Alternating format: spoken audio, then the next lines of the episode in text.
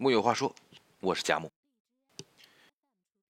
上帝赐予了人类各种各样的感情，其中爱、恨是最常见的。那第三常见的，你知道是什么情感吗？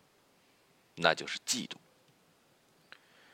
海涅曾经说过：“失宠和嫉妒曾经是天神堕落。”嫉妒真是天下最普遍、最有害的情绪了。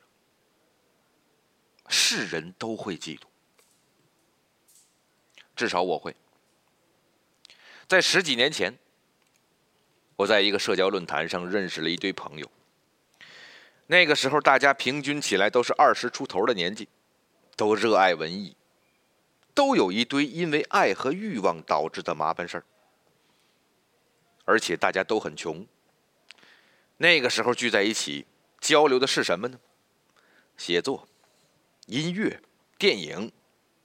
关于现实，没有什么可以拿出来多说的，所以也不屑于多说。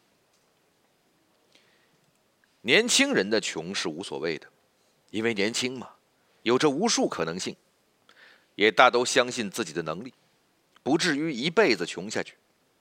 即使窘迫，那也是光明正大的。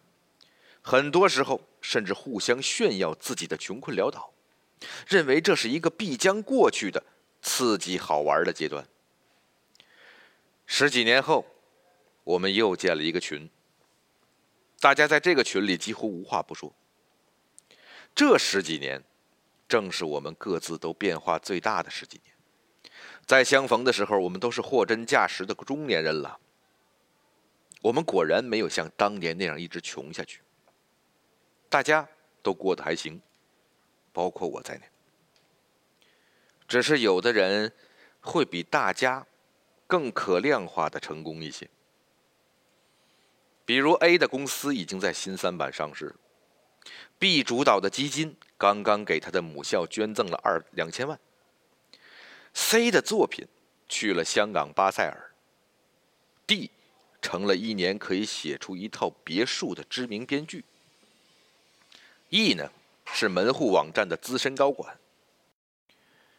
因为相识于微时，大家都见过彼此最落魄的模样。我当然真心实意的为他们的成绩高兴。但是我必须承认，偶尔，有时，比如当我计算明年的按揭贷款从哪儿出的时候，我会感到一丝嫉妒。我多么希望我是 A，是 B，是 C，是 D，是 E。唯独不要是我自己。必须承认，嫉妒是很正常的事情，不需要太羞耻。发现自己有了嫉妒心，马上警觉，而不是急于掩盖、自欺欺人，是走出嫉妒的第一步。我们会嫉妒什么样的人呢？为什么我们不会嫉妒王思聪或者范冰冰呢？因为他们的世界离我们太远了。我们只会把他们当作外星生物八卦谈资，绝对不会把他们当作和我们差不多的人。家世也好，外貌也好，我们的出发点本来就太不一样了。我们只会嫉妒看似和我们起点差不多的人，得到了我们完全没有办法企及的成就。所以同学会是那么让人心里发颤，尤其是工作了若干年之后。大家都会带着比较的心出现，工作、收入、感情、体型，一切都难免成为暗中比较的筹码。而事实上，我们的起点真的一致吗？不管是网友还是同学，我们只是在一个场中相对平等。而现实是复杂的，有的人家境本来就好，有的人天生情商、智商就高。有的人有高超的艺术天赋，有的人运气特别好。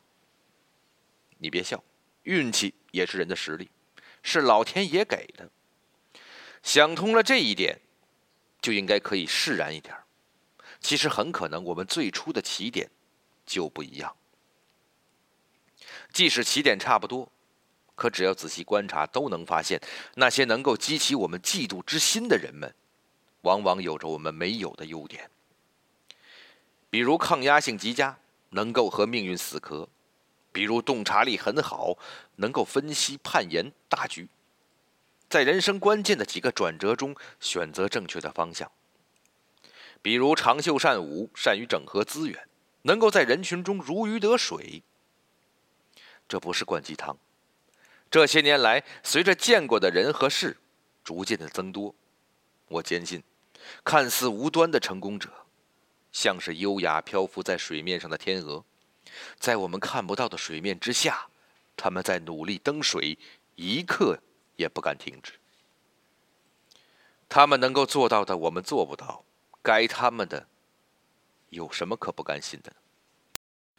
承认我们在嫉妒，承认成功者和我们的起点未必一致，承认成功者有我们没有的优点，这些都是相对容易的。不容易的是，在承认之后，我们能够怎么做？嫉妒，说到底是一种始发于奋发之心，终于无力之感的情绪。渴望得到一样的成功，想要努力却发现自己没有努力的条件，或者努力了也没有效果，于是放弃努力，把时间和精力花在画圈圈诅咒成功者上。这是嫉妒者的行为模式，这也是失败者的行为模式。问题是我们在正确的方向足够努力了吗？别去盯着别人的优点了，别人的优点是别人的，无法转化为自己的动力，自己的优点才是自己的。比如我们一辈子也没有办法成为优秀的资金操盘手了，一辈子也没有办法成为著名的画家，一辈子也没有办法成为独当一面的管理者了。但现在的我找到了自己的优点。我在写作上有一点能力，想象力和故事架构能力一直在进步。我还有执行力，能够在规定的时间内完成规定的文字任务，并且完成的还算不错。我还有合作精神，还有抗压性，能够接受有道理的修改意见，所以我能和朋友一起完成工作。我有这些就足够了。所以现在的我很自信，只要我坚持下去，我就可以在写作上，在和朋友团队合作上，为自己创造一点小小的价值。明确了这一点之后，我真的不会在嫉妒的情绪中停留。我的时间和精力要分配在很多事情上，分配在加油和朋友身上，分配在运动、美食和购物上。而最关键的问题是。什么是成功？我想，本质上真的不是名，不是利，而是对于自我的确立和肯定。我明确自己的优点，也知道自己的缺点。做自己热爱的事情，能够带来世界上最单纯的幸福感。做自己热爱的事情，是和他人无关，对自己异常重要的成功。做自己热爱的事情本身。就是对自己最大的报答。说到底，会沉溺在嫉妒中的人肯定不爱自己，因为不爱才会否定自己的价值，才会看不到自己真正的能力，真正能做的是什么，才会觉得自己的人生已经一败涂地了。你认为自己的人生是有价值的，认为自己的所作所为是成立的，认为自己和世界发生的关系是良性的，你就不是失败者。爱自己，尊重自己，善待自己，能够这样过一生，已经是成功了。你难道不这样认为吗？木有话说，我是佳木，咱们下回接着聊。